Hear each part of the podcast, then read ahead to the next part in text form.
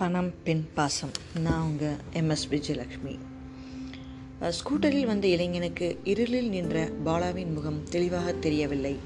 அவன் தாத்தாவிடம் இந்த பெண் யார் தாத்தா? என்று கேட்டான். இந்த கேள்வி இளைஞன் கேட்டதும் பாலாவுக்கு கவலை ஏற்பட்டது. புத்தகசாலை பூங்கா பிறகு தியேட்டர் வெளிப்புறம் பிறகு தியேட்டர் வெளிப்புறம் வரை பாலாவை தொடர்ந்த கிழவருக்கு அவள் யார்? அவள் தந்தை யார்? என்று தெரியாமல் இருக்க முடியாது. கிழவர் சொல்லிவிடுவாரோ என்று பயந்தாள். கிழவர் பாலாவை பார்த்தார். பாலா தரையை பார்த்தாள். கிழவர் கண கனைத்தபடி மோகன் எனக்கே தெரியாதுப்பா. நானும் உன் மாதிரி தான் எதேச்சையாக வந்தேன். அந்த முரடர்கள் இந்த பெண்ணோடு வம்பு செய்துட்டு இருந்தாங்க என்னால் முடிந்த வரையில் தடுத்தேன் என்று சொல்லிவிட்டு பாலாவை பார்த்தார். சுத்த அக்கிரமம். உடனே போலீஸ் ஸ்டேஷனில் ரிப்போர்ட் பண்ணும் தாத்தா என்றான் மோகன். பாலா எது வேண்டாம் என்று பயந்தாலோ? அதையே அல்லவா? மோகன் சொல்கிறான். பாலா படபடப்புடன் போலீஸில் எதுக்கு சொல்லணும்? என்றால் உடனே கிழவர் அவள் சொல்கிறது சரி. நீ ஆபத்துலேருந்து காப்பாற்றிட்ட இனிமேல் போலீஸில் போய் சொன்னால் அந்த பொண்ணுக்கு தான் சங்கடம். அவள் இந்த சந்துக்கு வழியாக ராத்திரியில் வந்தது. ஊருக்கே தெரிஞ்சு தெரிஞ்சு போயிடும் என்றார். பாலா கிழவரை நன்றியோடு பார்த்தாள். இந்த மாதிரி ஏழை பெண்கள் ராத்திரியில் கௌரவமாக நடமாட முடியாதபடி ஊர் இருக்குது. சரியா? என்று மோகன் கேட்டான். பாலாவின் முகத்தை கூட பாராமல் சற்றென்று அவளை ஒரு ஏழை பெண் என்று மோகன் கூறியது கிழவருக்கு வேடிக்கையாக இருந்தது. பாலாவின் மனதுக்கு தன்னை அவன் ஏழை பெண் என்று சொல்வதை கேட்க சற்று இனிமையாக இருந்தது. மோகன் அலட்சியமாக தாத்தா இந்த பொண்ணோட வீடு இருக்கிற இடம் தெரிஞ்சால் நீங்களே துணையாக போய் அவளை வீட்டில் விட்டுடுங்களேன் என்று சொன்னான். உடனே தாத்தா இல்லைப்பா எனக்கு ரொம்ப கலப்பாக இருக்கு. எனக்கு இவ அட்ரஸும் தெரியாது. நீயே வேணும்னா அவளை உன் ஸ்கூட்டரில் ஏற்றிட்டு போய் வீட்டில் விட்டுடேன் என்றாள். என்றார். பாலாவுக்கு கிழவர் மீது கோபமாக வந்தது. என்ன குறும்புக்கார ஆள்? வயசுக்கு தக்கபடி பேச்சு இல்லையே. என்னை இந்த இளைஞனுடைய ஸ்கூட்டரில் ஏறிக்கொள்ள சொல்கிறாரே என்று நினைத்தாள். கிழவர் பாலாவை பார்த்து என்னம்மா யோசிக்கிற? இப்போ ஸ்கூட்டரில் போகிறது நாகரிகம் தானே ஏறிக்கே என்றார் நிஜமாகவே நான் சக்கரபாணியின் மகள் என்று கிழவருக்கு தெரியாதா? என்ற ஐயம் எழுந்தது பாலாவுக்கு. மோகனும் தயங்கினான். உனக்கு ஆட்சேபனை இல்லைன்னா நான் ஏன் ஸ்கூட்டரில் ஏற்றிட்டு போகிறேன் என்றான். பாலா கிழவரை ஒருமுறை பார்த்துவிட்டு ஸ்கூட்டரில் ஏறிக்கொண்டாள். கிழவர் சிரித்தபடி ஒரு வார்த்தை கூட நன்றி சொல்லாமல் போறியேம்மா? என்றார். அதை கேட்ட பாலா நன்றி தாத்தா நீங்கள் பத்திரமா வீட்டுக்கு போங்க என்று ஒப்புக்காக கூறினாள். ஸ்கூட்டர் புறப்பட்டது. பாலாவுக்கு ஸ்கூட்டரின் பின்புறம் உட்கார்ந்து சென்று பழக்கம் இல்லையாகையால் அவளது உடல் அப்படியும் இப்படியும் ஆடும்போது முதலில் பயமாக இருந்தது. எங்கு பிடித்து கொண்டால் பேலன்ஸ் கிடைக்கும் என்று தெரியாததால் கையை அப்படியும் இப்படியும் சீட்டின் மீது நகர்த்தினாள். அப்போது அவளது கை மோகனின் உடலில் பட்டு அவனுக்கு கூச்சத்தை உண்டு பண்ணியது. என்ன பொண்ணு நீ? கிச்சு கிச்சு மூட்டுற? நீ இதுக்கு முன்னாடி ஸ்கூட்டரில் போனது கிடையாதா? என்று கேட்டான். பாலா தன்னையும் அறியாமல் சிரித்தாள். மோகன் என்ன? கேள்வி கேட்டால் சிரிக்கிறியே? என்றான். நான் ஸ்கூட்டரில் போகிறது இதுதான் முதல் தடவை. என்னை மன்னிச்சிடுங்க என்று பாலா கூறினார் ஆமாம் நான் தான் முட்டாள். எல்லா பெண்களும் ஸ்கூட்டரில் போயிருக்க முடியுமா? அந்த அளவுக்கு தமிழ்நாடு என்ன செல்வம் செழிக்கும்? அமெரிக்கவா? என்று மோகன் கேட்டான். பாலா ஒன்றும் தெரியாதவள் போல் மோகனிடம் இந்த ஸ்கூட்டர் வாங்குவதற்கு நிறைய பணம் தேவைப்படுமா? என்று கேட்டாள். உடனே மோகன் எங்கள் வீட்டில் எங்கள் அம்மா தான் இருக்காங்க. அவங்க சொன்னாங்கன்னு இந்த ஸ்கூட்டர் வாங்கினேன். ஸ்கூட்டர் என்ன சைக்கிள் நினச்சியா? நூற்றுக்கணக்கில் கொடுத்தாலும் கிடைக்காது. மூவாயிரத்துக்கு மேலே ஆகும் என்று கூறினான். அப்படியா? அவ்வளோ ரூபாய் ஆகுங்களா? என்று அவன் திருப்தியை கிடைக்கக்கூடாது என்று பாலா மீண்டும் கேட்டாள். சும்மா இல்லை. ரெண்டு வருஷம் சீட்டு பிடிச்சி பணம் கட்டி இதை வாங்கினேனாக்கும் என்று கம்பீரத்தோடு கூறினான் மோகன். அப்போது தெருவில் ஒரு திருப்பம் வரவே வேகத்தை குறைக்காமலேயே ஸ்கூட்டரை திருப்பினான் விழுந்து விடுவோமோ? என்ற பயத்தில் பாலா அவன் இடுப்பை தன் இரு கரங்களிலும் வளைத்து கட்டிக்கொண்டாள் மோகனுக்கு அது என்னவோ போல் இருந்தது. வைரம் பாய்ந்த மோகனின் முதுகுச் சதைகளை பாலாவின் உடல் ஸ்ப ஸ்பரிசித்தது. அவன் உடல் மிக்க வலிமை வாய்ந்தது என்று பாலா நினைத்தபோது அவளையும் அறியாமல் அவளை வெக்கம் குழப்பியது. அடுத்தபடி மோகன் பேசிய வார்த்தைகள் பாலாவுக்கு வெட்கத்தோடு அதிர்ச்சியை கொடுத்தன. அந்த திருப்பத்தை தான் தாண்டியாச்சே இப்போ ஏன் நேர் ரோட்டில் தானே ஸ்கூட்டர் போயிட்டுருக்கு? நீயே கையை எடுத்துடலாமே என்று கூறினான் மோகன். அப்போதுதான் பாலா தனது இன் கரங்கள் அவனுடைய இடையை வட்டமிட்டபடி இருக்கின்றன என்பதை உணர்ந்தாள். உடனே கரங்களை எடுத்துக்கொண்டாள் சில வினாடிகளுக்கு மௌனம் நிலவியது. அவர்கள் சென்று கொண்டிருந்த பாதை அவள் வீட்டுக்கு போகும் பாதையை எங்கோ தாண்டிவிட்டது என்பது என்பதை பிறகுதான் உணர்ந்தாள். அவனிடம் என்ன அட்ரஸ் கூடி வீட்டுக்கு ஓட்டு என்று சொல்வது? என்று சிந்தித்தாள். தன் தந்தையின் பெயரை சொல்வதா? இல்லை ஏதாவது பொய் சொல்வதா? என்று யோசித்து கொண்டு இருக்கும் போதே அவள் தந்தைக்கு சொந்தமான மில் நெருங்கியது. மில்லின் வெளிப்புறம் ஒரு கூட்டம் கூச்சலிட்டபடி நின்று கொண்டிருந்தது. மோகன் அதை பார்த்து சக்கரபாணியின் மில் இல்லை இது. அதுதான் கூச்சல். திடீர்னு ஆட்களை ஆட்களை எடுப்பான். திடீர்னு ஆட்களை நிறுத்துவான். ஒரு கேள்வி முறை கிடையாது. கோர்ட்டுக்கு போனாலும் வெற்றி அவனுக்குத்தான் என்று சலிப்புடன் கூறினான். மோகன் தன் தந்தையை பற்றி கேவலமாக பேசியது பாலாவுக்கு பிடிக்கவில்லை. அதற்காக நான் தான் சக்கரபாணியின் மகள் என்று சொல்லவும் அவள் விரும்பவில்லை. திடீரென்று மோகன் ஆமாம் நீ எங்கே போகணும்னு சொல் கேட்காமலே ஓட்டிக்கிட்டு போகிறனே என்றாள். பாலா திகைத்தாள். என்ன சொல்வது? என்று யோசித்தாள். எங்கேயே வேணாலும் விட்டுருங்க நான் போயிடுறேன் என்றாள். மோகன் உனக்குன்னு ஒரு அட்ரஸ் கிடையாதா? என்று கேட்டாள். கேட்டான். பாலா மழுப்பினாள். அட்ரஸ் இருக்கிறது. அங்கே திடீரென்று இந்த ராத்திரி வேலையில் உங்களோடு வந்து இறங்கினால் பரா பார்க்குறவங்க ஏதாவது சொல்லுவாங்க. உடனே மோகன் எங்கள் வீட்டில் எங்கள் அம்மா இருக்கிறாங்க. அவங்க என்னை பற்றி தப்பாகவே நினைக்க மாட்டாங்க. என் மேலே அவ்வளவு நம்பிக்கை என்றான். அப்படியா? என்று சொல்லிவிட்டு பாலா சில வினாடிகள் சொல்லிட்டே இருந்தாள்.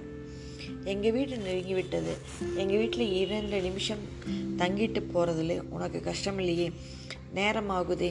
சினிமா முடிஞ்சு இன்னும் நான் வரலைன்னு எங்கள் அம்மா கவலைப்படுவாங்க. நான் சாப்பிடாமல் அவங்க சாப்பிட மாட்டாங்க. நான் சீக்கிரமாக சாப்பிட்டு விட்டு உன்னை உன் வீட்டு அருகிலேயே கொண்டு போய் இறக்கி விட்டு விடுறேன். பாலா ஒன்றுமே சொல்லாது இருந்தாள். என்ன ஒன்றுமே பேசாமல் இருக்கிறாய்? என் திட்டம் சரிதானே? என்று கேட்டான். நீங்கள் சொல்கிறபடி செய்யுங்க. ஆனால் உங்கள் அம்மா முன்னாடி இந்த ராத்திரி வேலையில் என்னை கூட்டிகிட்டு போனால் அவங்களுக்கு குழப்பமாக இருக்காது? என்ன தான் நம்பிக்கை உள்ளவங்களாக இருந்தாலும் என்று சொல்லி எடுத்தாள் மோகன் சிரித்தான். எங்கள் அம்மா பற்றி உனக்கு தெரியாது. அவங்க மற்ற தகார்கள் மாதிரி இல்லை. உனக்கு பார்த்தால் புரியும். தவிர எங்கள் தாத்தா சாட்சி இருக்கிறது. எனக்கு அவர் தானே உன்னை என்னோடு அனுப்பினார் என்றான். தாடி வைத்த பா தா பெரியவர் உங்கள் அம்மாவுக்கு அப்பாவா? என்று கேட்டாள். இல்லை எங்கள் அப்பாவுக்கு அப்பா. எங்கள் அப்பா உயிரோடு இல்லை. தாத்தா தான் எங்கள் வீட்டில் பெரியவர். ஆனால் அவர் எங்களோடு தங்குவது இல்லை. எங்கள் குடும்பமே ஒரு மாதிரி என்று சொல்லிவிட்டு ஸ்கூட்டரின் வேகத்தை கூறி குறைத்தான். மயிலாப்பூரைச் சேர்ந்த தெரு ஒன்றின் வழி சென்று ஸ்கூட்டர் நின்றது. சாதாரண வீடு. ஆனால் பார்ப்பதற்கு அழகாக இருந்தது. அதன் வெளிப்புறம் உள்ள மணியை அழுத்தினான். உடனே விளக்கு எரிந்தது கதவு திறந்தது. பாலாவின் தாயை விட இரண்டு மூன்று வயது மூத்த அம்மாள் சிரித்த முகத்தோடு வந்து கதவை திறந்தாள். முதலில் அந்த அம்மா பாலா நிற்பதை கவனிக்கவில்லை. பிறகு ஸ்கூட்டரின் அருகில் பாலா நிற்பதை பார்த்ததும் அவள் மனதில் ஆச்சரியம் தெரிந்தது. அந்த அம்மா தன்னை ஒருவேளை கேவலமாக நினைத்தால் என்ன செய்வது என்று வருந்தினாள் பாலா. ஆனால் மோகம். சிறிது கூட தயக்கமில்லாமல் பாருமா பார். அடிக்கடி சொல்லுவாயே பெண்கள் போனால் அந்த பக்கம் என் பிள்ளை தலை நிமிர்ந்து பார்க்க மாட்டான் என்று. அவன் சங்கோஜி கோலை என்று சொல்வாயே இன்றைக்கு பார் உன் பிள்ளை ஸ்கூட்டரிலேயே ஏற்றிக்கொண்டு வந்திருக்கிறான். என்ன சொல்கிறாய் இப்போது? என்று சொன்னான். மோகனின் தாய் முதலில் சிரித்தாள். வாமா உள்ளவா என்றாள். பாலாவுக்கு அந்த பெண்மணியின் கனிவு மனதுக்கு ஒருவித கவர்ச்சியை கொடுத்தது. அது மட்டும் இல்லாமல் மோகனின் தாயின் சிரிப்பு வெகுநாள் பழகிய ஒருவரிடம் பேசுவது போன்று பிரமையை கொடுத்தது. பாலா வணக்கம் தெரிவித்து உள்ளே நுழைந்தாள். மோகனின் தாய் மோகன் சுத்த வாயாடி என்று கூறிவிட்டு மோகனிடம் டே நீ இந்த பெண்ணை ஸ்கூட்டரிலே கூட்டிக் கொண்டு வராமல் தலையிலே தலையிலேயே தூக்கி கொண்டு வந்தாலும் கூட நான் தப்பாக நினைக்க மாட்டேன் என்று கூறிவிட்டு பாலாவிடம் திரும்பி ஏமா உன் பெயர் என்ன? என்று கேட்டாள். மோகன் அவள் பெயர் என்று சொல்லி இழுத்தான். பாலா என்ன சொல்வது என்று தெரியாமல் தயக்கத்தோடு நிற்கும்போது என்னடா பிரமாதமாக மாறி தட்டினியே. இன்னும் அந்த பெண் பெயரை கூட கேட்டு தெரிந்து கொள்ளவில்லையே நீ. ஏமா நீயே சொல்லு உன் பெயர் என்ன? என்று கேட்டாள். பாலாவுக்கு என்னவோ பாலா என்று கூறிக்கொள்வது சரியாக தோன்றவில்லை.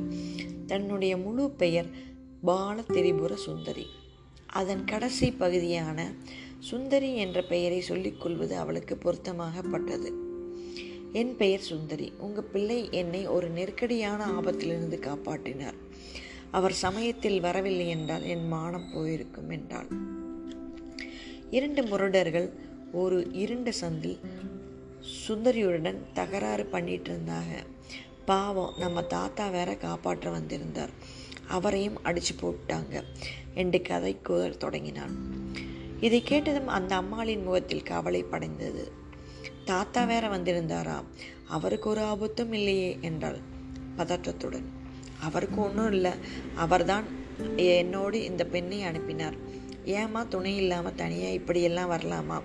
டே மோகன் நீ தண்டால் பாக்ஸிங் எல்லாம் பழகியதற்கு இன்றைக்குத்தான் பகலன் கிடைத்திருக்கிறது போல் இருக்கிறது என்று பெருமையோடு கூறினாள் மோகனின் தாய். அம்மா வளவளவென்று பேசாமல் சீக்கிரம் இலையை போடு. நான் சாப்பிட்டு விட்டு இந்த பெண்ணை அவள் இருக்கிற இடத்துல கொண்டு போய் விடணும் என்றாள் மோகன். உங்களுக்கு சிரமம் வேண்டாம். ஒரு டாக்ஸி பார்த்து கொடுங்கள். நான் போய் விடுகிறேன் என்றாள் பாலா. நல்லா இருக்கிறது. ராத்திரியே போகணுமா? விடிந்தவுடன் போனால் போகாதா? நீ இங்கேயே இருந்துடலாம். உங்கள் வீட்டுக்கு பக்கத்தில் டெலிஃபோன் இருந்தால் அதில் உங்கள் அம்மா அப்பாவுக்கு தகவல் சொல்லிடலாமே என்றாள். மோகன் வெளியே சென்று ஸ்கூட்டரை எடுத்து வீட்டுக்குள் வைப்பதில் ஈடுபட்டிருந்தான். பாலாவுக்கு அந்த வீட்டின் நடுக்கட்டுக்கு வந்ததும் சில மணி நேரமாவது அங்கேயே தங்க வேண்டும் என்ற ஆசை எழுந்தது. சிறிய அறைகள் கொண்ட சிறிய வீடு. அம்மாதிரி வீடுகளில் அவள் நுழையும்படியான ஒரு வாய்ப்பே இதுவரை அவளுக்கு கிடைக்கவில்லை. புரியாத ஒரு கவர்ச்சி தெரியாத ஒரு ஞாபகம். இரண்டும் சேர்ந்து அவளை அழுத்தின. நடு அறையை ஒரு முறை பார்த்தால் அவள் உள்ளத்தின் அடித்தளத்தில் ஏதோ ஒன்று வெளிவர துடித்தது. இன்னதென்று அவளுக்கே புரியவில்லை.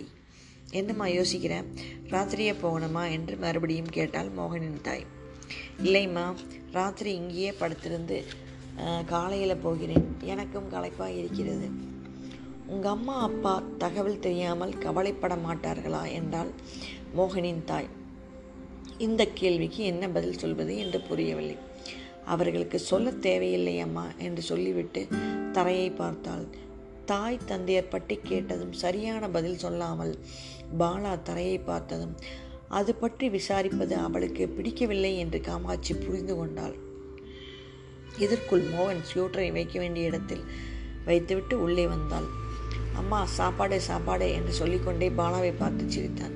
அவன் தாய் அவன் தலையில் கூட்டினாள். டே மோகன் சுந்தரி ராத்திரி சங்கு தங்கச் சொல்லிட்டேன். நீ நிதானமாக சாப்பிடலாம். சுந்தரி காலையில் தான் போக போகிறாள் என்றாள். வெரி குட் ரொம்ப நல்லதாக போயிட்டு ஸ்கூட்டரில் ஒரு ட்ரிப் மிச்சம் என்று சொல்லிக்கொண்டே நடுகாலை அடுத்தபடி இருக்கும் குளிக்கும் முறைக்குள் போய் முகம் கழுவி கொண்டான். காமாட்சி சமையலறைக்கு போய் இரண்டு இலைகளை போட்டாள். பாலா எல்லாவற்றையும் பார்த்தபடி நின்றாள்.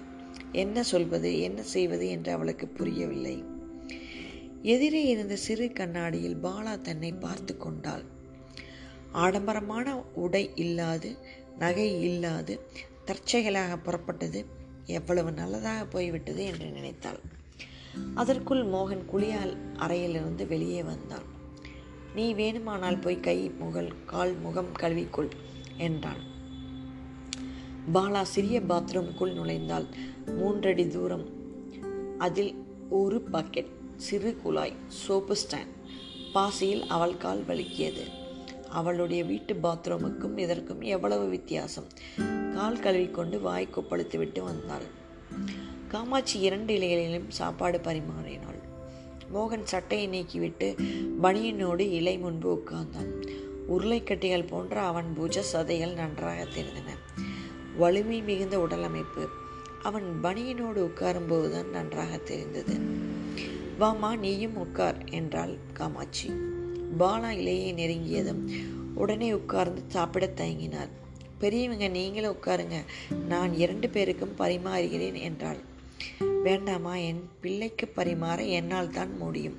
நீ உட்கார் என்றாள். பாலாவும் உட்கார்ந்தாள். தேகப்பயிற்சியின் காரணமாக மோகனுக்கு ஜீரண சக்தி அதிகமாக இருந்ததாலோ என்னவோ அவன் சிறு மலை போல் அரிசி சோற்றை குவித்து அதில் குழம்பை விட்டு குழப்பி ரசித்து சாப்பிட்டான். கூச்சமில்லாமல் அவன் சாப்பிடுவது பாலாவுக்கு வேடிக்கையாக இருந்தது. அவன் சாப்பிடுவதையே பாலா கவனி கவனிப்பதை கண்ட மோகன் என்ன வெளுத்து கட்டுகிறேன் என்று பார்க்கிறாயே பார்க்கிறாயா?